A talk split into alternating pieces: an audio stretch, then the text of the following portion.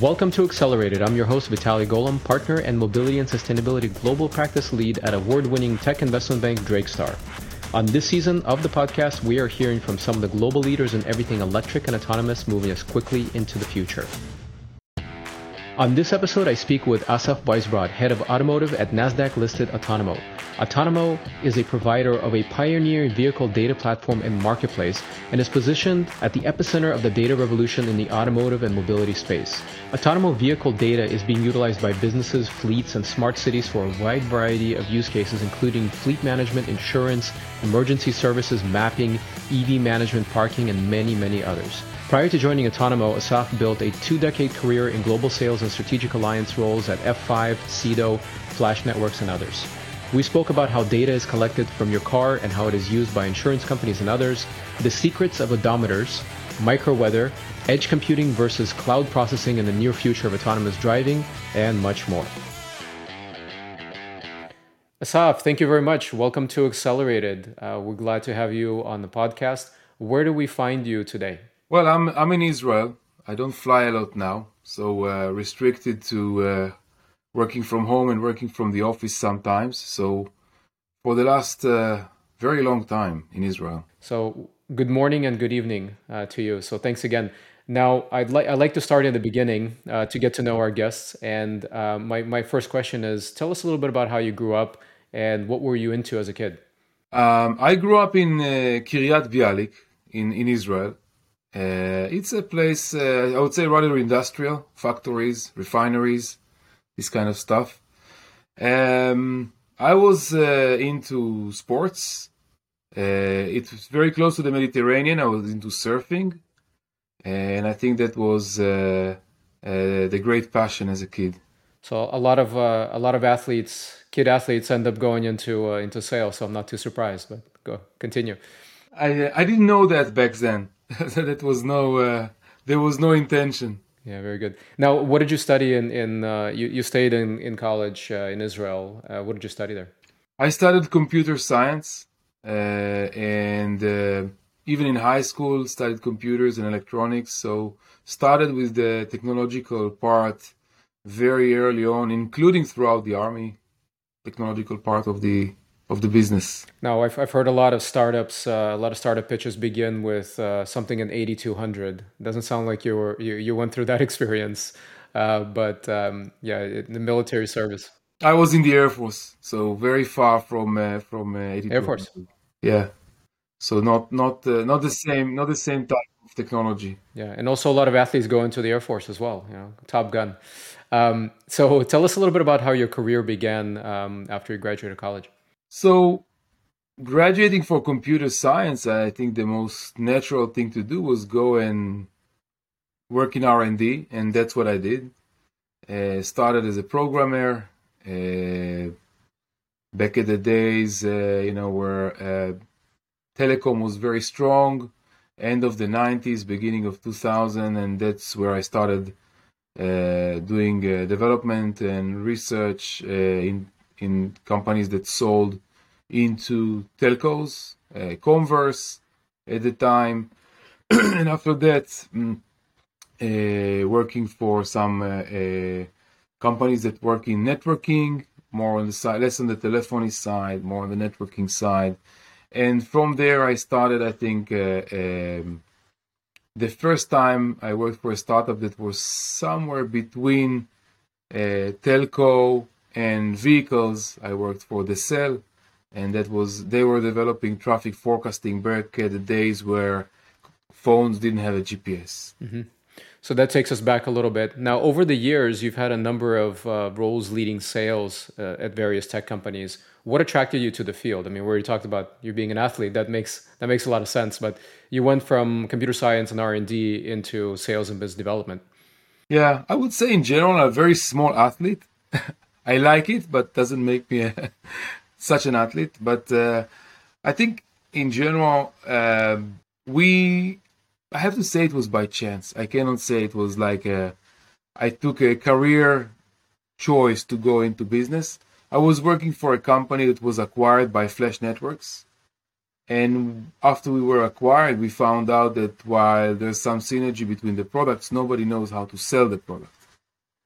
And our salespeople from the company I came from were let go, and I was given the opportunity to lead and sell in, in the new company the business line that was acquired into into Flash Networks, and that's how everything started.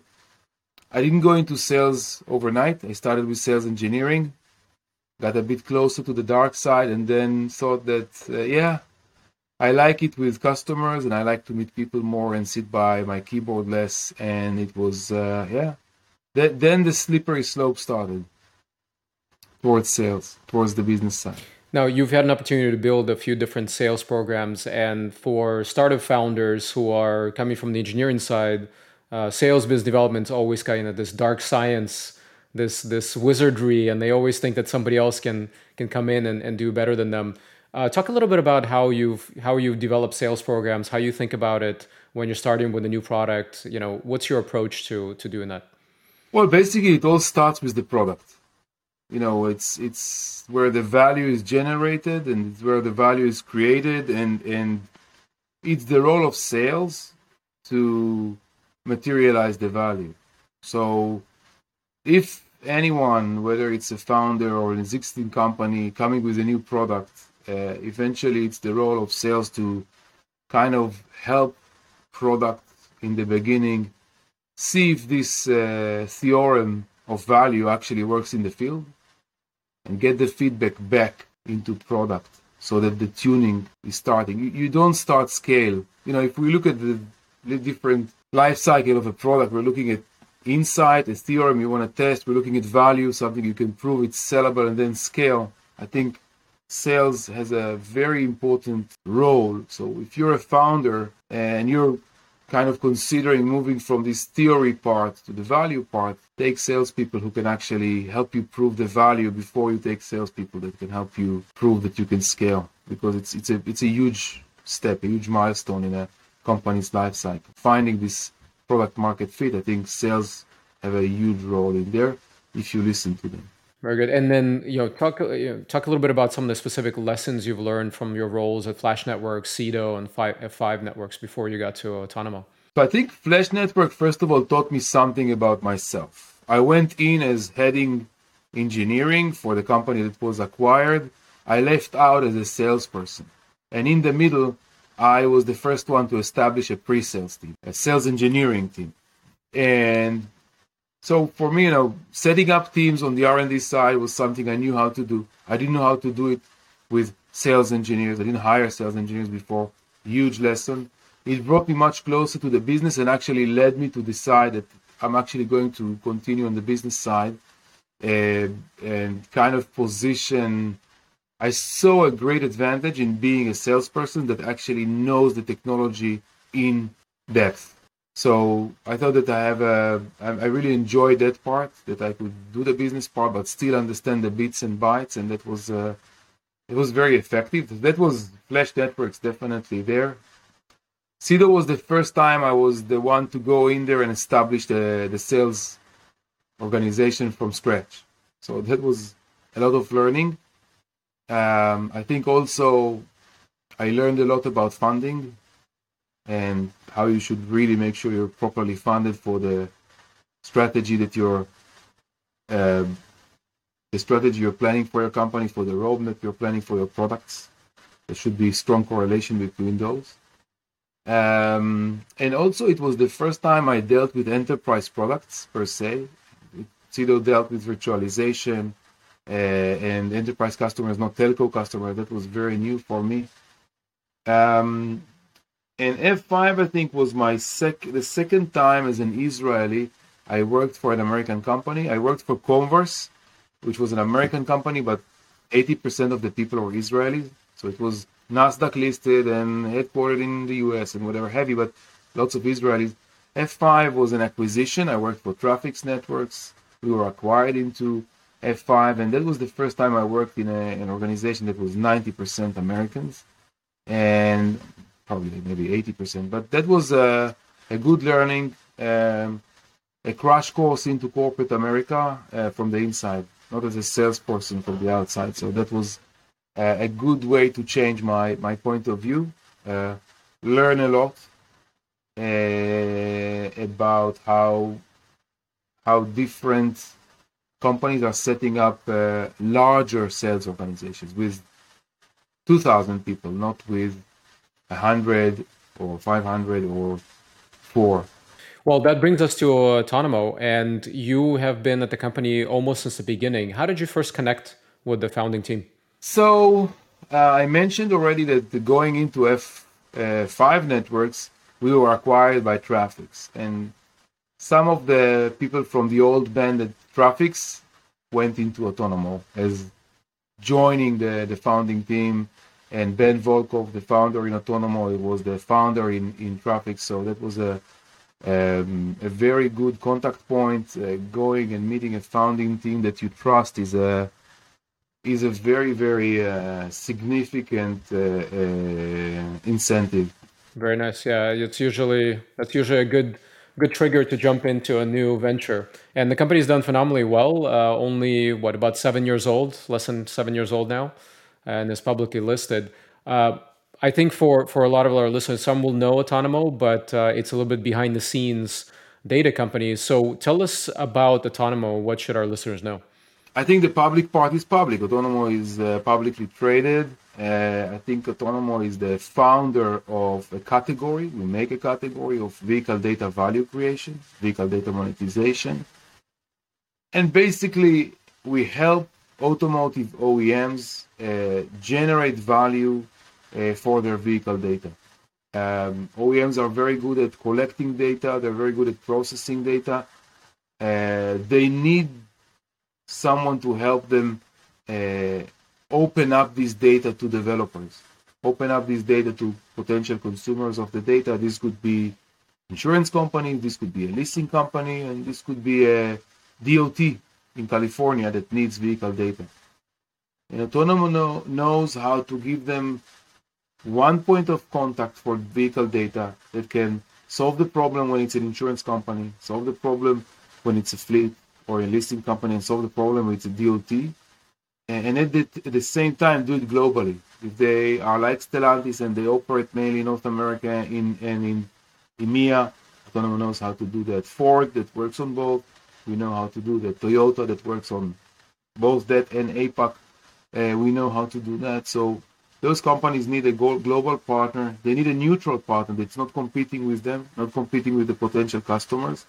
And they need someone with a superior technology uh, that can reflect their value, that can reflect their sensor value, whatever sensor they have in the car, in a, in a type of uh, data engineering platform that could easily serve developers. Can you give us some examples of the type of data that gets collected and what kind of sensors uh, you're talking about? Yeah. So, you know, let's start with the basics.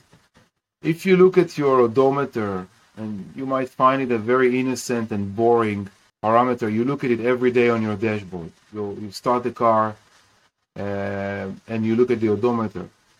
Um, if you don't read the odometer, trying to conclude what the odometer read is without having access to the odometer is very difficult.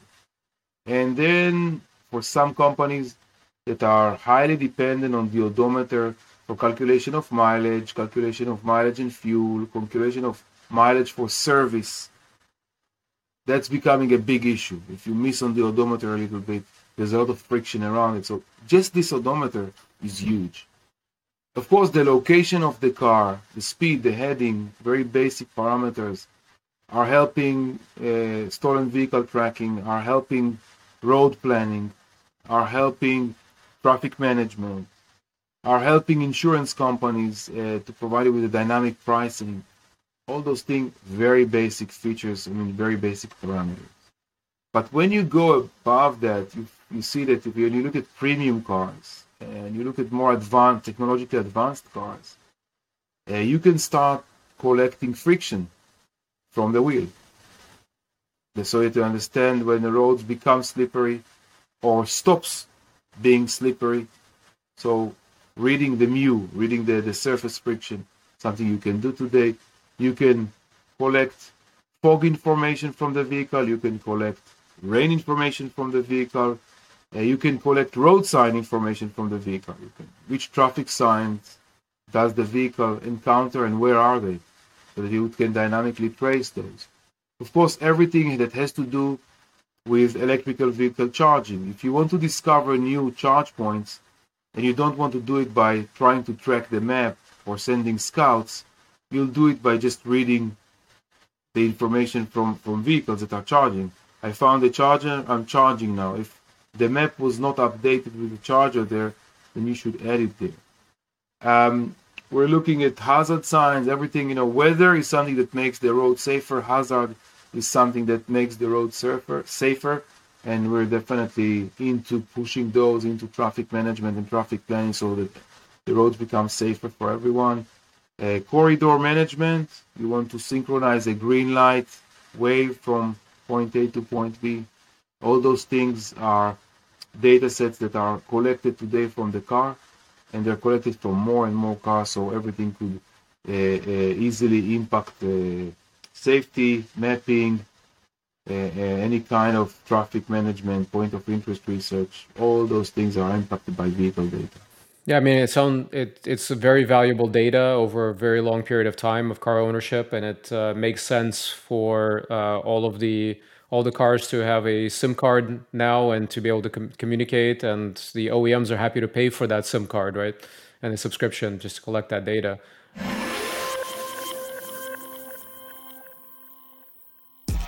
I'm really excited to share something a long time in the making with you.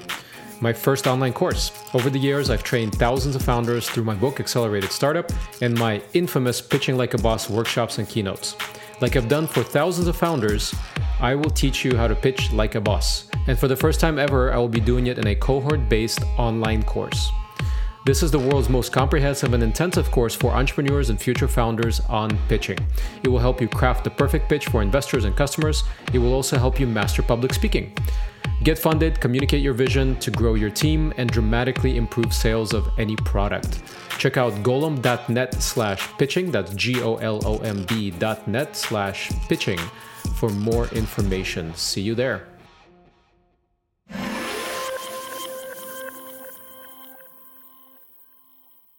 Um, how much data really is you know with a with a modern vehicle how much data is flowing? Can you quantify that kind of on a daily basis? You know i i hear uh, a lot of numbers out there. I can tell you that what we do is we actually collect 4 billion data points per day. And i have to say that this is across the entire fleet. Yeah for, for the entire car park that we manage. I have to say that uh, um, i'm not extremely impressed with the size of the data because as I told you, one of the most commercially valuable parameters is odometer. You don't need to stream the odometer anywhere. If you collect odometer once per day, it's good. It's good enough. So I'm actually looking into those, those areas where you don't have to stream, you know, terabytes of data to get value because if you already stream terabytes of, of data, the chance of finding value is very low because your cost is so high. So at the end of the day, you're going to kill the mobile network, you're going to kill the storage, and by the time you have to propose the data to the world, the cost is going to be so high. It's very, going to be very difficult for me to find a buyer. So I appreciate the technology, but when it comes to doing business with data, we have to find those optimization points where we find, yeah, you can collect odometer once per day. Now there are many parameters that could justify a collection second by second for the right use case, but not for all use cases. And like I said, in general, I'm not impressed with size. I'm impressed with finding the right piece of data. I'll, I'll give you an example. Um, if I can collect a, a, certain amount of data from 200 vehicles on a, on a segment of the road, in order to understand that in a certain point on that segment, you have the tail of a traffic jam. So I need two, 300 vehicles to do that. If I can connect to one smart car with a tail of traffic light, sen- tail of traffic jam sensor, I prefer to find that one smart car or two of them to verify rather than, than to constantly process and crunch through terabytes of data just to have a conclusion of maybe. So here again, you know, it's an example why finding the right technology, the right sensor in the car, the right conclusion in the car could save so much processing power in the cloud. Again, I'm, I'm, when it comes to generating value from vehicle data, I'm, I'm, I'm hardly impressed with science. Yeah, no, that's that's uh, that's a very good distinction. Now, now talk a little bit about. I mean, you collect the data obviously from vehicles, and you have to have an agreement with the OEMs. Um, how how new do the cars have to be? How when did all of this start? This this whole automotive data collection. Uh, when did this industry start? Let, let's start there. Let's say. So I would say that the roots of the industry are in telematics, and telematics are around for 20, 30 years. Uh, OnStar is running there for, I don't know, 16, 17 years, or maybe more. So it's there. Uh, you look at, uh, you know, couriers, and they have telematics for much longer. So it's there, uh, but being there and being commonly available, it's very different. Uh, it's, it's, very di- two different distinctions. So um, I would say that if you're looking at most OEMs 2018, 2019, you'll find enough models that are connected, but Otonomo does not collect data from the car. We collect the data from the OEM cloud. We know how to create connectors that would connect to the OEM cloud and collect the data. So when we work with an OEM, we need them to have a connected car. We need them to be able to we need them to collect the data and we need them to be able to share the data with us through some kind of API. I would say that 2020, 2020, you know, you know, 2021, it's become more common, and 2022, we'll probably find that all OEMs have the way of doing that. And from that point on, it just uh, depends on how many model makes and years are connected. But I think we're there we're getting to very close to 100%. And now you process the data for the OEMs and give them some kind of a dashboard. And then maybe you talk a little bit about other clients uh, who are getting this data and how they're using it. And kind of how do they how do they get the data from you? Is it is it raw processed data or is it a dashboard that you show them? And how does it work? Our customers, you know, if you're looking at the different segments, OEMs are mainly our providers of the data, and we are partnering with them to, run a business around it. Uh, our customers could come from the B2C segment, like an insurance company. Uh, they could come from the B2B segment, like a leasing company or a rental company that manages a fleet uh, of vehicles, or they can come from any kind of consumers that need a, a lot of vehicle data to analyze trends. Those could be traffic management companies, traffic planning companies, uh, mapping companies, um, any any kind of companies that are running research on trend that dependent on, on vehicle data. And so those those are examples of companies that uh, uh, could could find lots of value in the vehicle data, and they are Otonomo's uh, customers.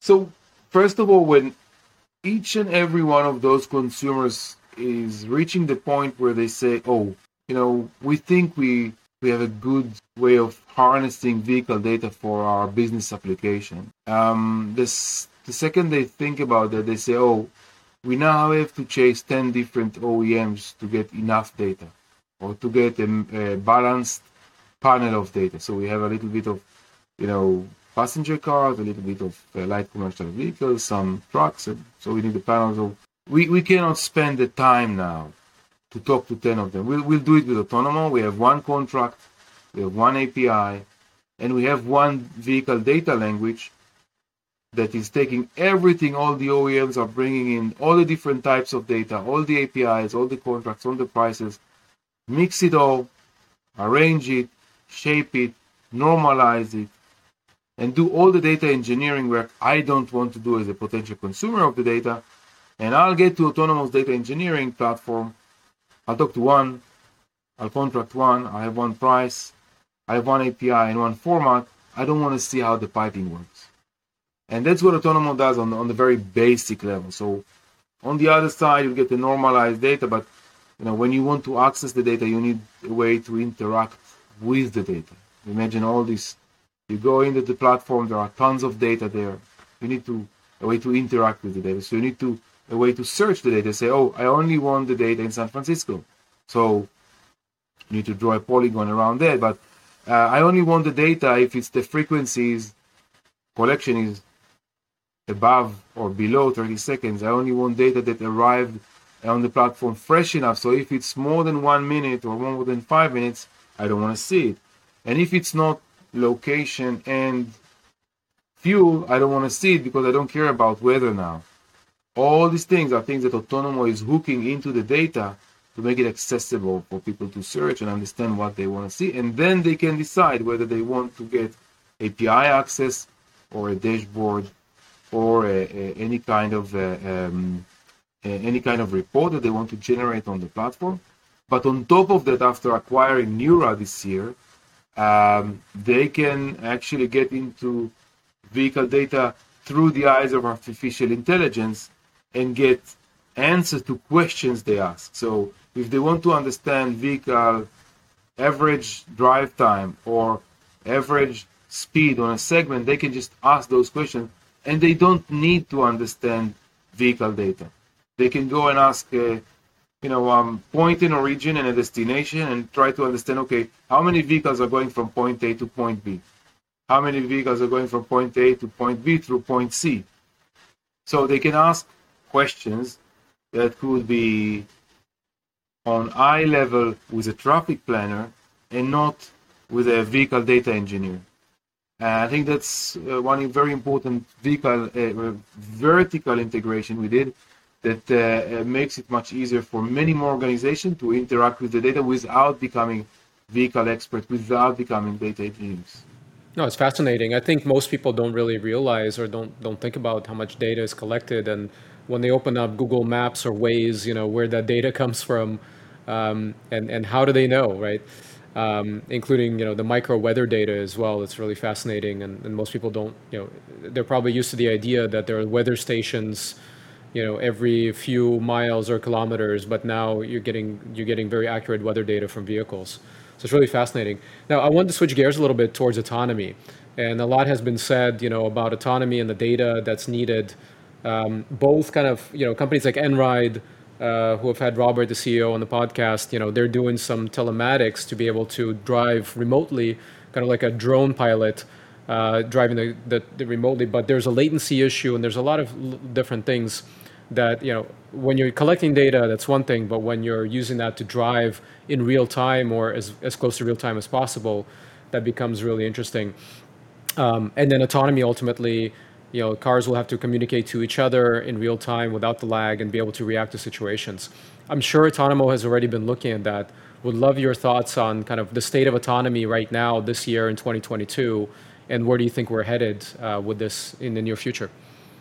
Well, I, I think the most uh, repetitive thing I would say I could I could say in this situation, you know, is that uh, 2022 is the year of autonomy. After it's been said in 2021 and 2020, so I think I'll try to I'll try to avoid that. Uh, but um, you know, we do see that I know we do see that people are kind of you know people in the industry and organizations are kind of trying to find an MVP in autonomy where they can deliver something that's not perfect and it's not level five or level four, but but it's it's something that's um, you know, I would say significant for, for the driver. Uh, and I think that there we, we do see uh, uh, progress. We see some, you know, you know, we see that you know driverless services uh, uh, are giving green light in Germany for 2022. That that's a great breakthrough. I see what you know General Motors are doing with Cruise and the target, the Cruise, and the target they put for 2022, it's it's uh, it's amazing. I think you know in China with AutoX and and offering the driverless taxi, these are things that are tangible. Autonomy is not uh, not a theory anymore. So when you see, you know, the regulator is moving forward, the OEMs are moving forward, some services are moving forward you know that's the way to drive technology. You need good consumers you need good providers you need a market you need interaction you need things you need friction things to happen. For me you know i cannot say which level we're going to reach but i see that 2022 is definitely where things are going to get more tangible for uh, for autonomy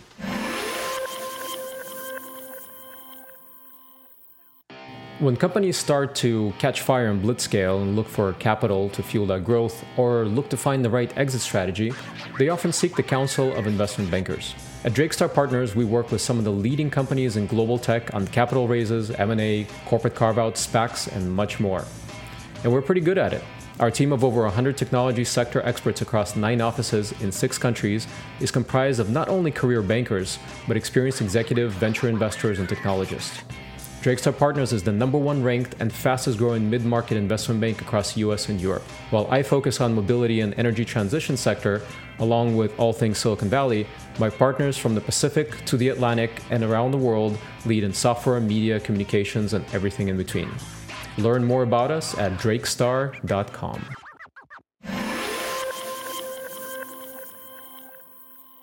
There, there's a lot of kind of thought process around, you know, either doing all the calculations at the edge, right, on vehicle itself, uh, or sending the data via 5G connections to the cloud and then somehow quickly enough processing it and coming back to the vehicle uh, in mass. You know, where do you see kind of just specifically the data piece? Um, you know, what I'm hearing from a lot of autonomy companies is that the compute that we currently have available for vehicles is not nearly enough for real, you know, full level four, level five autonomy, even level three where the driver is not paying attention and it needs to be reliable. Um, that even there we're not there yet, and and you know autonomy, like you said, it's it's always just two years away, uh, right? Uh, sometimes you know even closer, according, depending on who you listen to. But what, what are your thoughts around the data collection and, and kind of how that will influence, and, and what do you think will be done on the vehicle itself versus in the cloud? I think whatever you do in the car has a compute limitation. Whatever you do in the cloud has a high has a latency limitation. I don't know. I know I'm not an autonomous driving expert, but I'm old enough to understand that most of those situations end up with a hybrid solution, and the one that strike the best balance of partly edge compute in the car and partly uh, cloud, the one who strikes the balance in the mo- in the smartest manner is going to be the first to have a reliable uh, uh, autonomous system uh, of course, you also have to take into account uh, they do need to find a good MVP. If they try to attack everything, they get. Um, so that's that's my thinking. You know, some things will have to stay in the cloud. Also, you know, when I'm thinking about autonomous driving, I'm not necessarily thinking about a passenger car. I I, I really believe that the first uh, target for autonomous driving will be probably a fleet, some sort because the, the ROI is going to be much easier than trying to pay for a very expensive autonomous system where sometimes I actually want to drive. I don't want someone to drive for me. When it comes to a fleet, I, th- I, look at it differently. And if we if we agree on that or we consider that option, if you're thinking about the fleet, you always need a fleet view. You cannot manage it from a vehicle view. So there will be a lot of information that's going to be processed in the cloud where the information from all of those vehicles meet each other can meet each other. They can't meet each other on the on the on the car level. They need to meet each other on the cloud level. So that that's another reason why I, I truly believe in in a, in a hybrid solution between cloud compute and and and the compute uh, power in the vehicle. Very good. Now, uh, is Otonomo looking also at HD mapping and, and that kind of data uh, that will enable autonomy more so? Are you already in that space or something in the near future? Absolutely. Uh, the info, you know, even today we're already at the point where we know how to collect it, uh, how to collect dynamic uh, traffic signs into an HD map. So feed that into an HD map. So you know, if you have an HD map and someone ran over a stop sign, uh, and, and and the autonomous vehicle is using that stop sign to interact with the road, uh, that's going to be it could potentially be very um, very dangerous. Uh, and you cannot keep the situation where the, the the reality and the map don't match each other. So you need to know it's missing. You need to alert the car it's missing. So even today coming from the traffic sign angle we know how to harvest data from millions of cars ADAS systems take the road signs from there feed them into an HD map so that they have a very fresh map. Today, maps are updated once every quarter, once every year. We, we can easily do it daily or hourly. depending on the processing power of the mapping company. So yeah, absolutely, we're we're going in that direction.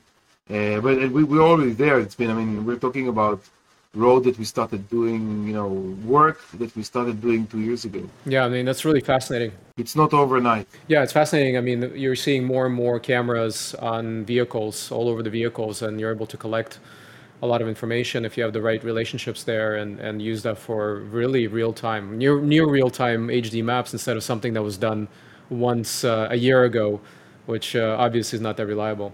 Yeah, that's great. Exactly. No, I mean it, it's a it's a really interesting opportunity for Otonomo for data and vehicles, and it's we're just at the beginning. It seems. Where do you see the mobility market uh, headed towards the end of the decade? Um, first of all, I think that with autonomy, uh, Otonomo's Otonomo has a, you know um, several different opportunities. One of them is to harness the data to help uh, the autonomous uh, technology the other thing is collect data from the car that's good for other purposes because there are so many sensors in an autonomous vehicle. And of course, autonomous capability around assisting fleet management with managing vehicle data is going to be paramount for autonomous driving. I'm looking at the end of the decade, and uh, you know, I think OEMs should be, you know, when we look at the OEM strategy of case, connected, autonomous, shared, and electrified. You know, when you're looking at the end of the decades, uh, I think all of those strategies should be already fully executed. You look at different OEMs, what they plan to do with data, what they plan to do with software. Those plans mean that they should be fully connected. Uh, and fully connected uh, because it's a target and because it's something that's driving the customer, the driver experience to a, to a higher uh, level. It's it's providing new services and it's, it's a lot of opportunities for the OEM, but also because the connected vehicle is assisting electrifying the vehicle. It's assisting the autonomous, like we spoke about. It's of course uh, uh, assisting the shared mobility. So shared mobility is always about managing a fleet efficiently. It's driven by vehicle data. You can't do it without a connected car. I think OEMs are there already. Electrification is gaining pace, but when you need to deal with the uh, range anxiety, you have to use data to drive better decisions towards the driver so that they know you can help them so that they know that you monitor what they where they are instead of charging so you can recommend the best charging station for them. Not generally a personal recommendation that's built on understanding the battery capacity understanding the road and understanding the uh, status of electric vehicle charging station to the second. So you give them the, the best possible recommendation. Yeah, you can only do it in a connected car. And if you can deal with that, you are driving electrification. You are driving a, the electric car to a place where it's easier to launch. So those are things think, you know, looking at those end of the decade, should be behind us and automotive industry should be coming with a new target, new strategy that is going to take into the decade right after that. Yeah, I mean, it's really fascinating that uh, 2020 and 2021 ended up being uh, the years where electrification became obvious. It became, uh, you know, default conclusion. It wasn't obvious before that. People forget, and and it's really interesting to watch how quickly um, the uptake has happened. And in some countries, you know, in Europe, just now we saw that electric vehicles passed diesel uh, just just this week. So it's really fascinating to watch, and um, and it's also interesting that. Um, that we have connected vehicles first. We have internal combustion vehicles, many of them that are connected, and now electrification, everything is catching up. So it, um, you, if you asked 10 years ago, I think everybody would have said that it goes EV first, then connected. Well, um, Asaf, I want to thank you very much for being on the podcast. I wanted to ask you one last question uh, to wrap up you know you've had a fascinating career so far. You're not nearly done, but you've learned a lot, and you've worked at some really great companies. And Otonomo is uh, is really impactful in the automotive industry. Uh, knowing what you know now, what advice would you have given yourself starting your career? I would like to say, you know, that, that my career was so well planned, but it wasn't. Uh, it was uh, a lot of it was driven by random, and I, if I could advise myself, I would say try to plan a little bit more. Um, I did it what happened happened, and I'm happy with what I did, and I'm happy with what I do. Very happy with what I'm planning to do. Um, but that was yeah could could use a little less adrenaline in the process. That's great advice for all the uh, young entrepreneurs listening. Well, thank you very much again. Uh, appreciate you having me on the podcast and uh, looking forward to seeing what you do at Otonomo. That was my conversation with Asaf Weisbrod, head of automotive at Otonomo. If you'd like to connect with me to discuss mobility and sustainability, you can find me online at golomb.net. If you enjoyed this episode, don't forget to give us five stars on your favorite podcast platform and share with your friends. We'll see you on the next episode.